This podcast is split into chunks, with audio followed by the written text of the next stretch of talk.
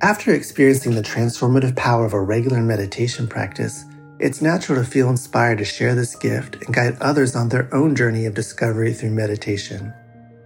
Join Buddhist teacher David Nichtern and Duncan Trussell, comedian and creator of the Netflix animated series The Midnight Gospel, for a free online event on Tuesday, May 7th at 6 p.m. Eastern Time. They'll discuss the profound practices of mindfulness in Dharma Moon's renowned mindfulness meditation teacher training program. Get certified by Dharma Moon to teach meditation, lead group practice sessions, and work with individual students.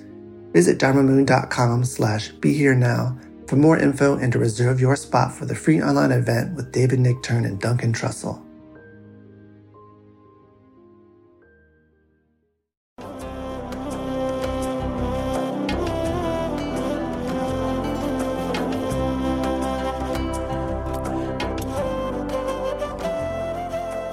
Welcome to the Jack Kornfield Heart Wisdom Hour.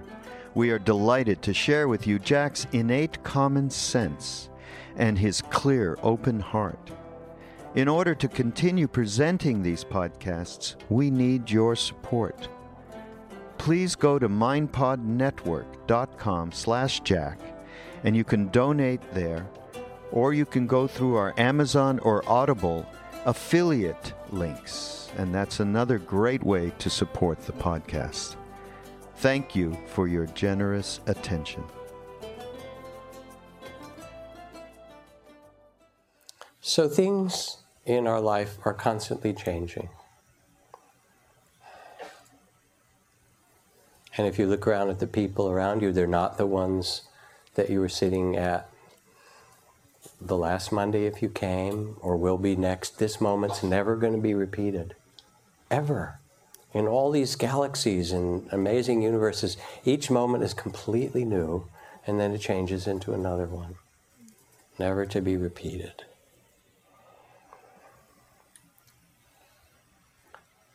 To sit is to allow a spaciousness, a kind of dignity, where you can look around and say, hmm, here we are in this world. And instead of reacting out of fear or aversion or grasping or confusion, to have a moment of space that say, oh, look at this. How do I want to live? How might I live wisely? And not even 10 minutes, even a quick breath. Three breaths. You're caught in something, and you take a few breaths and you realize, oh, I was really caught in that, wasn't I? And then the awareness starts to come, oh, that's what the mind does, and here's the space of awareness that notices it. So, mindfulness and meditation isn't a grim duty, it's really an invitation to presence and graciousness.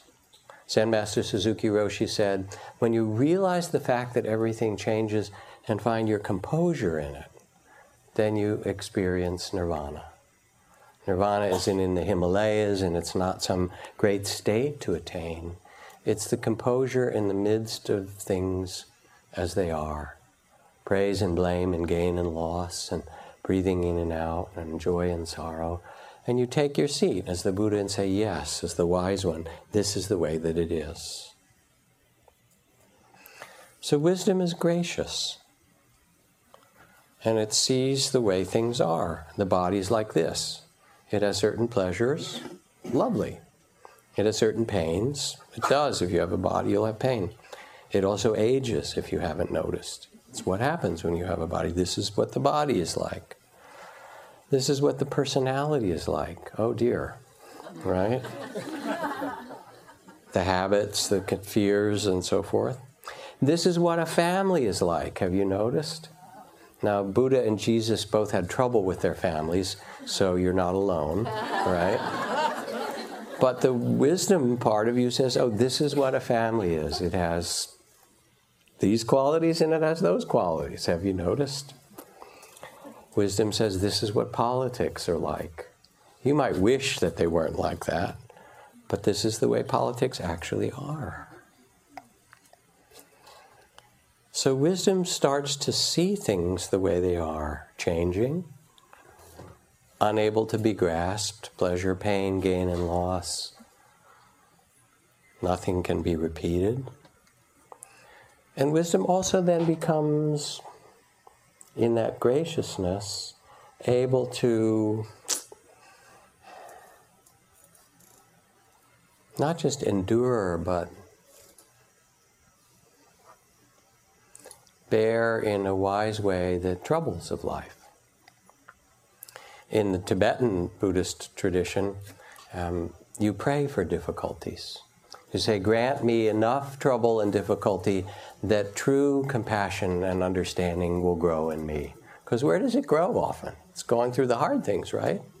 So Dudjom Rinpoche, who was a very famous Tibetan Lama, kind of on the level of, for, for some people in Tibet, of the Dalai Lama, he was in New York City um, with a retinue at times and with some friends some years ago and was out in the street one evening with one person was taking him somewhere and a mugger came up to him and pulled out a gun. And Dudjom Rinpoche started to laugh and he said, Oh, New York City, I heard about people being held up. This is so interesting. You know, this is the New York experience, right?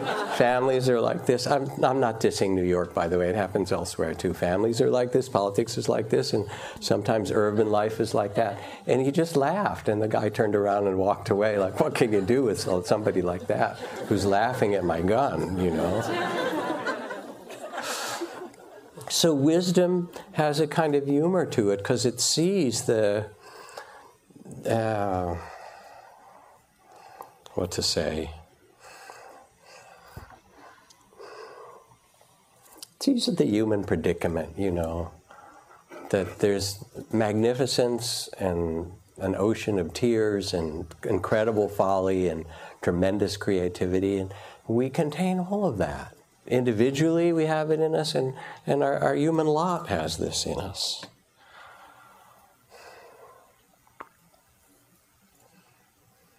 And it's honest.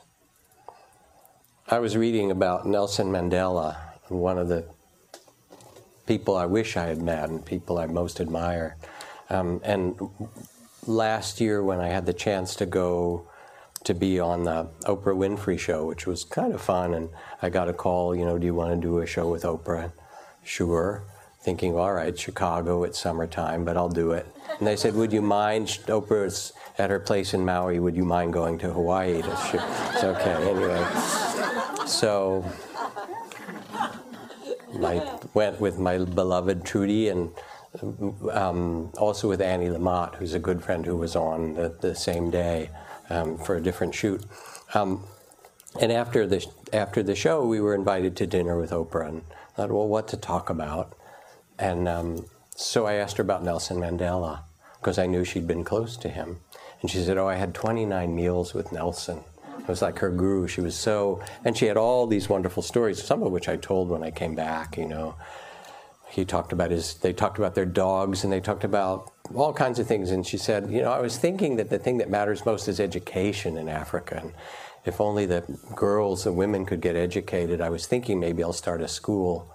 And she said, without taking a breath, Nelson picked up the phone and he said, um, Get me the Minister of Education, please send him over. Oprah's going to start a school. She said, Is that, That's how fast it, you know, he got things done. But anyway, so um, he was this very gracious, amazing human being. So I was reading about him recently, um, and I read that he'd had a few different state visits in Europe as the as the president of South Africa, including having time with the Queen of England, with Queen Elizabeth.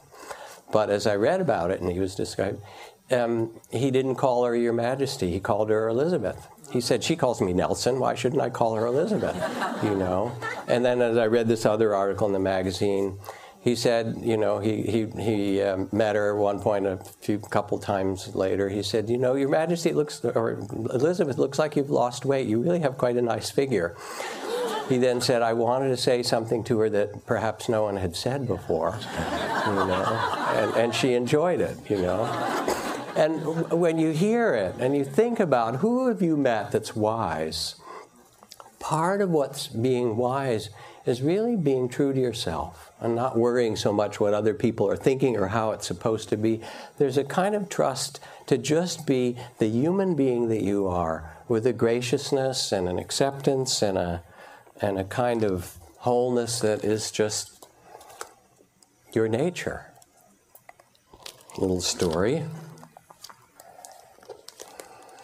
Every month, the disciple who was sent away after years of training faithfully sent his master an account of his spiritual progress. In the first month, he wrote, I feel an expansion of consciousness and experience oneness with the universe. The master glanced at the note, threw it away. Two months later, he received a note I finally discovered the holiness that is present in all things. The master seemed disappointed, crumbled it, and threw it in the trash. In his third letter, two months later, the disciple enthusiastically explained, The mystery of the one and the many has been revealed to my wondering gaze. The master yawned. Next letter said, No one is born, no one dies, no one lives, the self is not. The master threw this into the trash and threw his hands up in despair. Months passed, then a year, second year. The master thought it was time to remind his disciple that he had promised to keep him informed of his spiritual progress. The disciple wrote back, Who cares what you think? when the master read these words, a great look of satisfaction spread over his face. Thank God he's got it at last. So we can use our spiritual practice in some ideal way to think that you're going to become somebody else, to tune up your personality and you know, it's it's like going to the gym and getting therapy and working out and you know having a good diet and all that stuff is a grim duty. But it's not about that. Yes, you can use it to quiet yourself and steady attention. It's a beautiful thing. But it's really more becoming yourself and trusting yourself and, and looking around and saying, here we are in this human mystery. Then what? You get quiet, you listen to yourself, you respect your body more, pay attention to your own feelings. You don't take yourself so seriously, some sense of humor about it all. And when you see the things the way they are, then what do you do? You know, you take a look and you say, well, in Zen, the saying is there are only two things. You sit and you sweep the garden, and it doesn't matter how big the garden is. So you quiet the mind and you look around and you say, Wow, human incarnation, praise and blame, and joy and sorrow. I can be gracious with this. I can find my way. And now what to do? You get up and you sweep the garden. Then sweep the garden of the world. So wisdom first allows you to become yourself, to see what a human life is with a body and thoughts and feelings and personality, and not be so caught in the reaction to and the fears and the judgments and so forth, but to be gracious and kind. And then as you get quieter, you also see that it's not just you, but everybody is the same, where in fact you start to see the connection with everything else. And so there grows a respect not just for yourself, but for the earth, for the people around you. And if you want to be happy, wisdom says treat others well. Happiness, freedom, and peace are attained by giving them to others.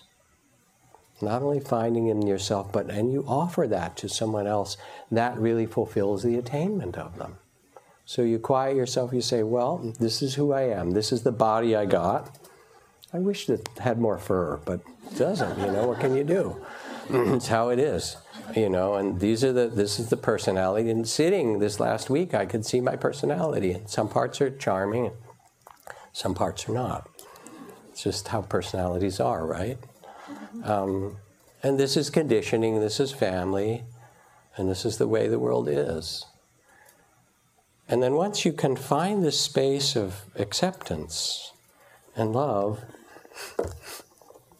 then there grows quite naturally a sense of respect respect for yourself, respect for others. Keep feeling, says Martin Luther King, keep feeling the need for being first. But I want you to be the first in love. I want you to be the first in moral excellence. I want you to be the first in generosity. And so once you start to feel the sense of wisdom, that means you are who you are and you can own that and inhabit your life that you've been given with some graciousness and some ease, then you realize that if you want to truly be happy, you also treat others with dignity and respect. You don't harm them. And in that way, you also don't harm yourself. And then, what else to do? You take that wisdom, the candle you have, and you light somebody else's candle. Somebody's in trouble, and you say, if you look around and the person sitting next to you were weeping or struggling or going through some some tragedy, almost immediately you would be you'd be turning to them and say it's okay, or you'd somehow try to be reassuring. It's so natural to us. And so, if you have a candle and it's lit and you can see, oh, this is the way the mind and body is. I mean, we might have our ideals, but this is actually the way life is. You have this and you say, here, take a look. You can see yourself. And then they can light other people's candles, and pretty soon the room gets illuminated. Not for yourself, but because you sense yourself part of something bigger.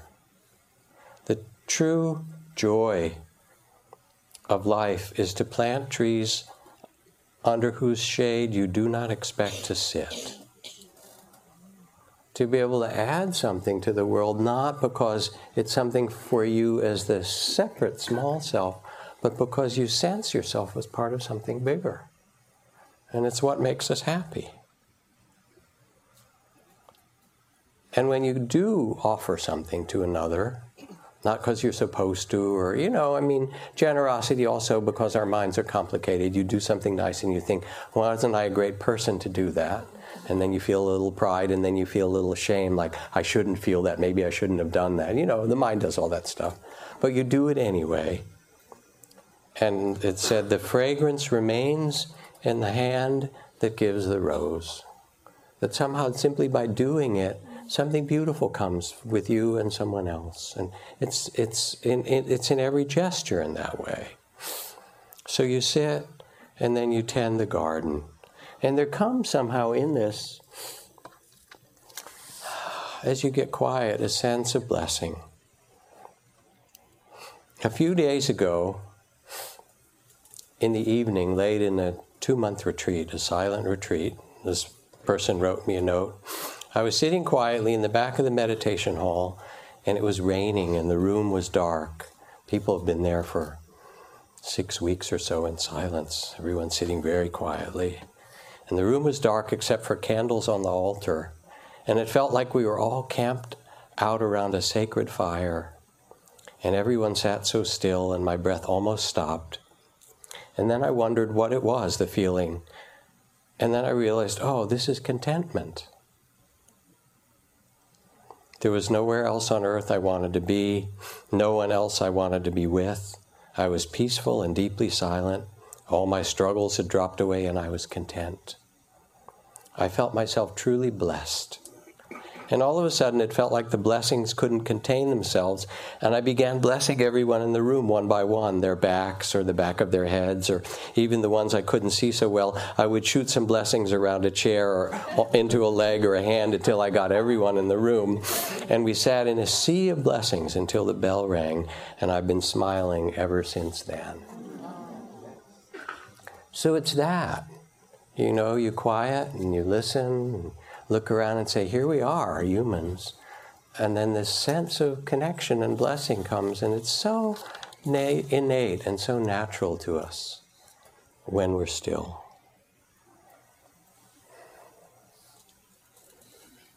I have a friend who's um, got cancer and is in the last stages in hospice. Really a lovely man. And all around him is this outpouring of love. He's a, he's a person that touched quite a few lives. And so people from all over are sending messages and gifts. You can't really give very much to a person who's dying, can you? They can't take it with them exactly. Um, but gifts of, of caring and poems and whatever they can do, this great outpouring, uh, which is beautiful to see. And the only thing I can add to is why wait? You know, why wait till somebody's at that point? There are all these people in our lives, and why not shoot some blessings today, you know, or send them or whatever, the, whatever it is, that outpouring of love. Because as you get quiet and as you get wiser, the sense of connection grows or the sense of separation dissolves some. And we all know it. You know it from walking in the mountains and listening to sacred music and sitting at the side of someone who's dying, as I've talked about, or being there for the birth of a child, or taking some sacred medicine, or all kinds of ways that we open to it. Um,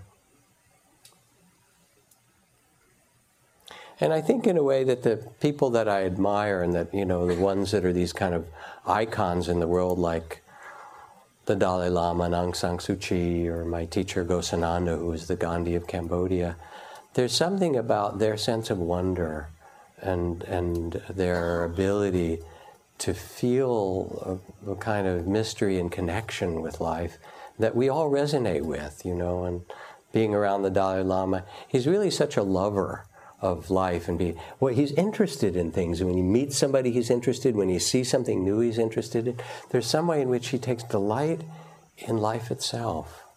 Um, and he has this amazing laugh. It's the laughter of the wise. It says yes i've suffered. Yes we all go through difficult things. But that's not the end of the story. There's something in us our spirit that is so much freer than that. And even when you do go through difficulties this from Karlfried Dürckheim, a Zen teacher,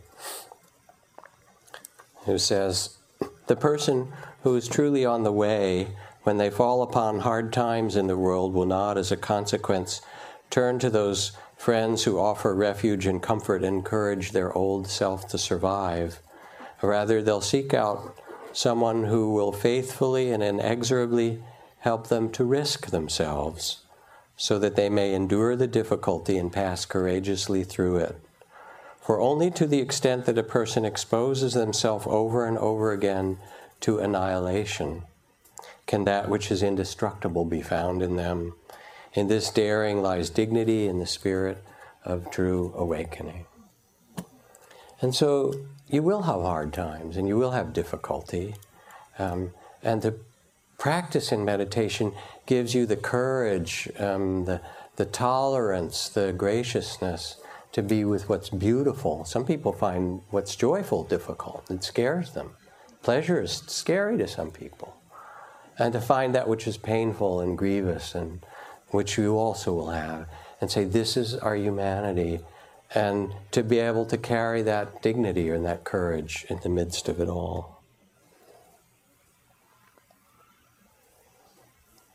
Now, you might say, well, this is all speaking very personally, but what about continuing warfare? Syria and Iraq and South Sudan and Central Africa and not just those places, but war in our own streets, many places. You know, what about continuing racism and injustice? What about the prison system? And as I've said, when my friend uh, Wes Nisker went to visit and talk to Gary Snyder, a great environmentalist and Pulitzer Prize winning poet, and said, Gary, you're 84 years old, you've been an environmentalist for more than half a century, and now you see global warming, loss of species, all these terrible environmental disasters. What advice do you have to us at this point? And he looked up and he said, Don't feel guilty. He said, If you're going to save it, save it because you love it.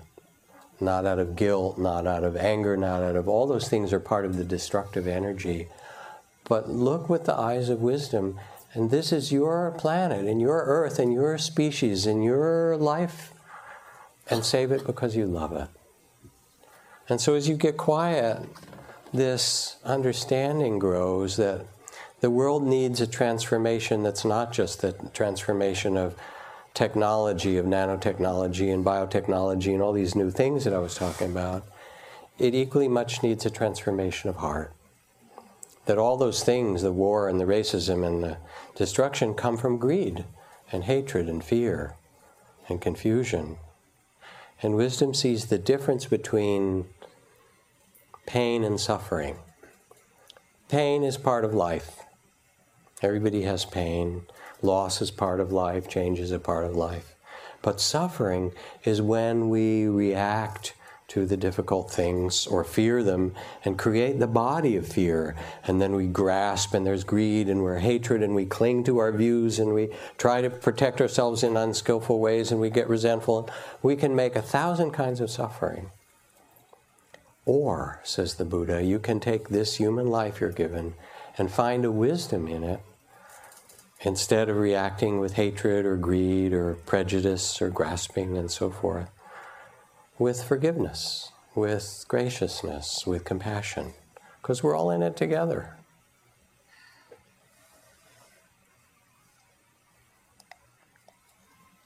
And what's mysterious really is the question of who are you? Identity, you know, we have our personality and our life story, but it's changing and we can identify with different parts of it. If you're a child, let's say you're a kid on the playground in elementary school, when the teacher comes out, you're the student and that's your teacher.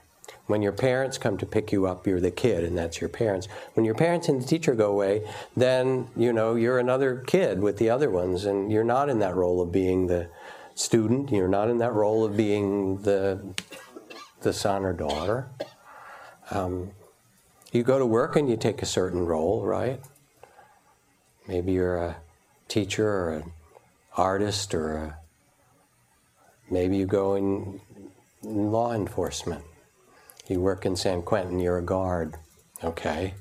But if you go home to your family and you can't put down that role of being the guard, you're not going to be a very good spouse, you're not going to be a very good parent.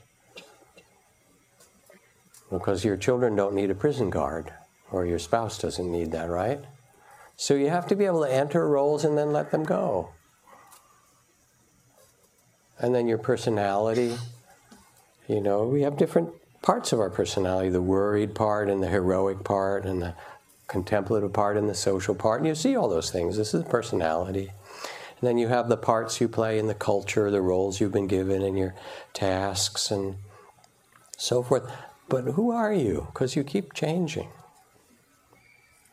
They say in Bali that the people who are closest to the gods are young children, just born, the first six months of life, they don't let them touch the earth. They just hold them and carry them, which makes very happy children. Or the people right at the end of life. And that the people who are farthest from the gods are middle aged people with mortgages, basically. you know?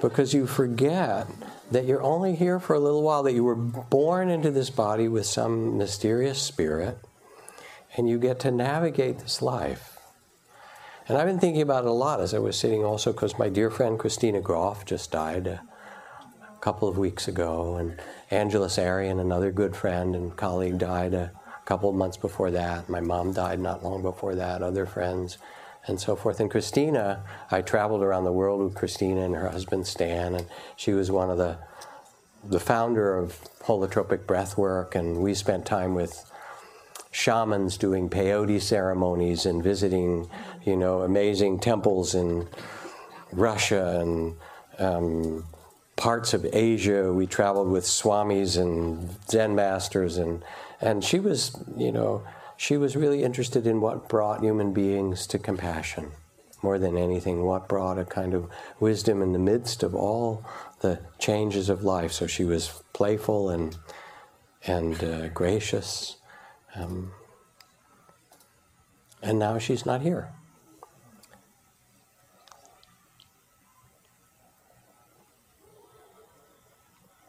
And death is natural, and it's also frightening, isn't it? Because we take ourselves to be this separate self.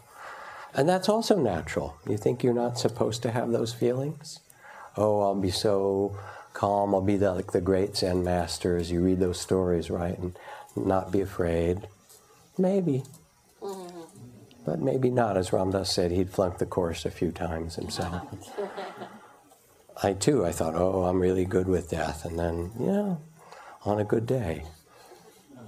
But the body doesn't like it very much. It wants to stay alive. It loves this life, really, this incarnation. So, my teacher, Ajahn Chah, who was a wise, wonderful being, the kind of the, when I think of the laughter of the wise, he had this great laughter. Um, he went to see his meditation master and told him about all the meditation experiences that he'd had. He did years of practice and found this most famous old master living up in the mountains in Laos.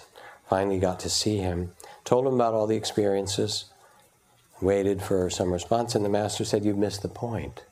It's not about any experience, dissolving your body in light, having some, you know, beautiful sense of cosmic oneness like that story I read, or not. He said, The question is, to whom does this happen? Who's listening to these words as I speak? Who's, you know, and they're touching your eardrum and going to the auditory part of your brain. But who is it that's actually listening? Who was born in your body?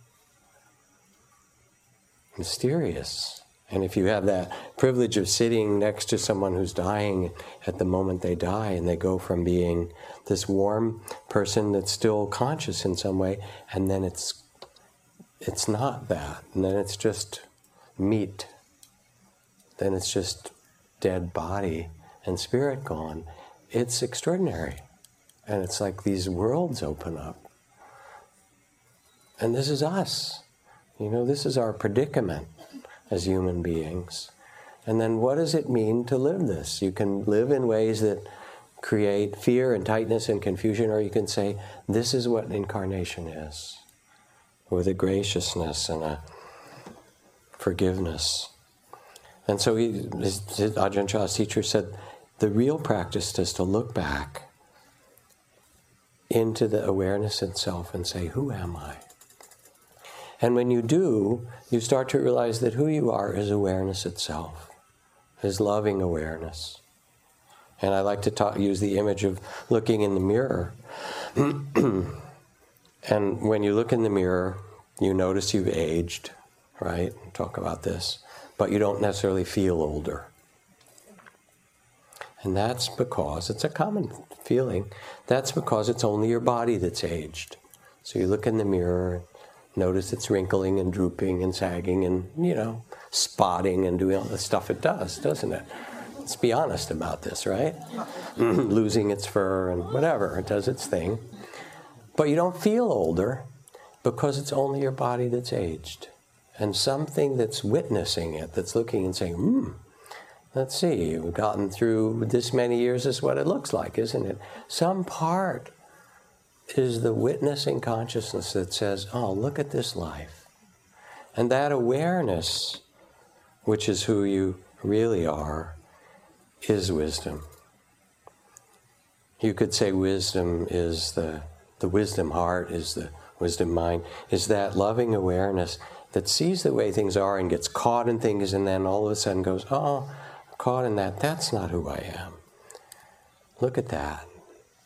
And now we're going through this, and that's like you're in Disneyland, you know. You've taken a, quite a ride and say, wow, this is something, isn't it? But the wisdom place in you is this loving awareness that can witness it all. Listen to this, kids out there. It's beautiful. You heard the crow talking while we were sitting, all those great Zen poems about the crows speaking. We just don't know their language, saying something to us. And so wisdom, wisdom allows you to open to the way things are, but it's not a state. It's not something you get. And it's certainly not clinging. It's an invitation to joy. It's an invitation to well being. You start with mindfulness, and compassion grows quite naturally because we're all in it. And then there comes a kind of trust. You do trust, you know, sense the trust you have. You go to sleep on trust that you're going to wake up, right? I mean, that's a trusting act. I'm going to throw down, give away my plans my memories, my personality, my to do list, all the things my desires, my fears, and so forth. I'd just like a good night's sleep, thank you. Isn't that fantastic? And you're quite willing to put it all down. That's a lot of trust. You have lots of trust. Every time you get in a car, there's a lot of trust. It is that people are going to stay on the other side of those little yellow lines, right? Because they don't have to, and it's just one little turn. But you trust. You know, you trust when you eat and you drink that your body will know how to use all of that. You live with trust.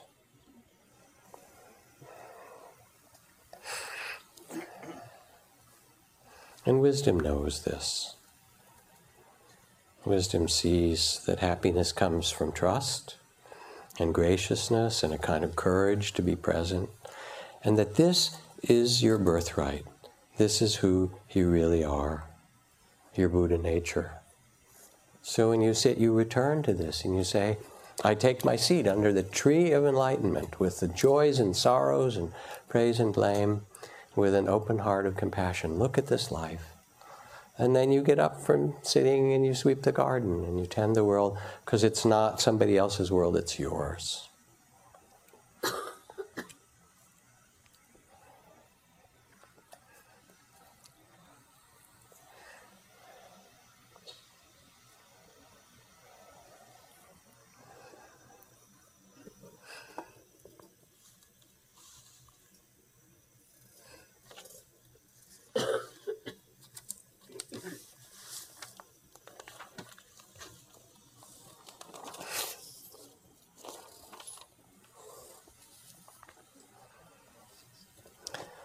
This is the President of the United States.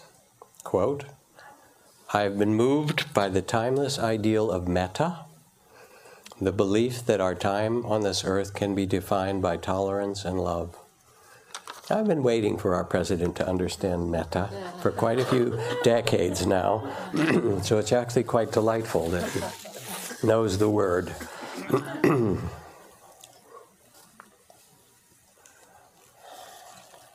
you do trust.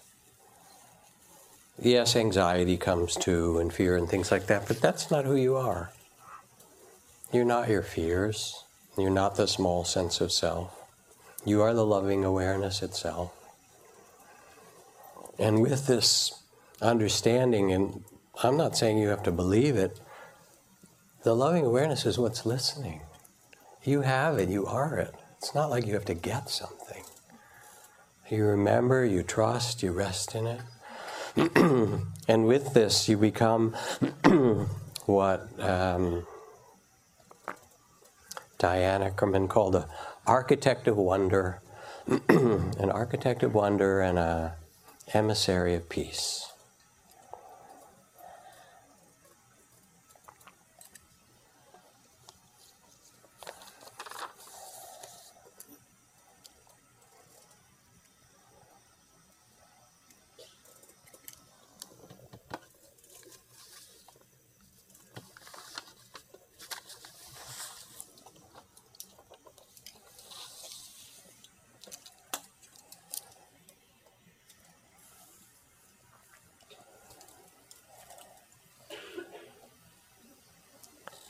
May the nourishment of the earth be yours.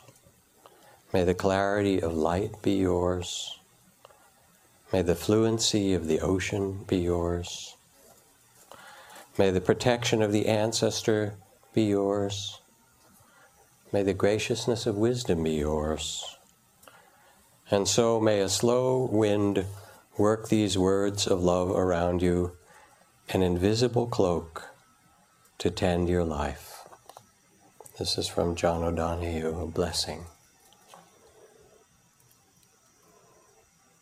When you think about those who you know who are wise, their laughter, their graciousness, their flexibility, their not clinging to their views so much, their loving hearts. First, it's a beautiful thing to remember, isn't it? Could be the person sitting next to you, someone really wise. but the best part of all is that it could be you. And that the invitation of these teachings is to remember this and to realize that with your own dignity and your own love, your own courage and compassion, which you have, which you were born with, which you can trust, with your own wisdom, you can live this life beautifully. Um, and that's really the message from the these teachings of thousands of years. It's in your good hands, it's in your lap, it's in your own heart. And the practices and things are just reminders of what's possible. So let's sit for a moment. Thanks everybody for listening to the Jack Kornfield Heart Wisdom Hour. We appreciate your support and we ask you to continue that support by going to mindpodnetwork.com slash jack. Look forward to seeing you next week.